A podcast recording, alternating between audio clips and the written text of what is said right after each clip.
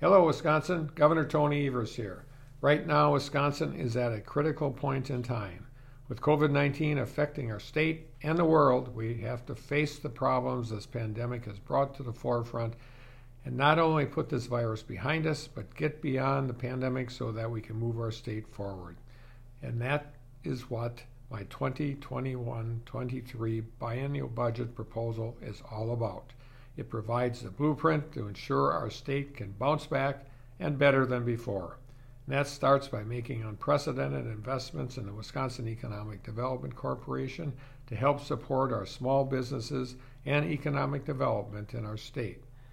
Our Badger Bounce Back plan makes a larger state investment into the WEDC than in the past three budgets combined.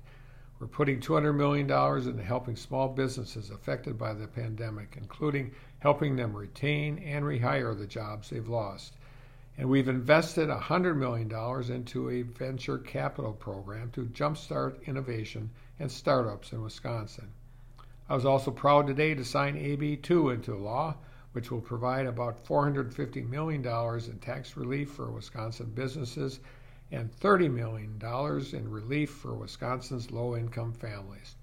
After the year we've been through, we aren't going to apologize for wanting more for each other, for our neighbors, for our kids, our parents and grandparents, and our state's future. Our Badger Bounce Back agenda has bold solutions to address the urgent crises we face while investing in the future we want to build for our state, and many of our proposals have bipartisan support. Let's go forward together, let's bounce back together, and let's get this done. Thank you.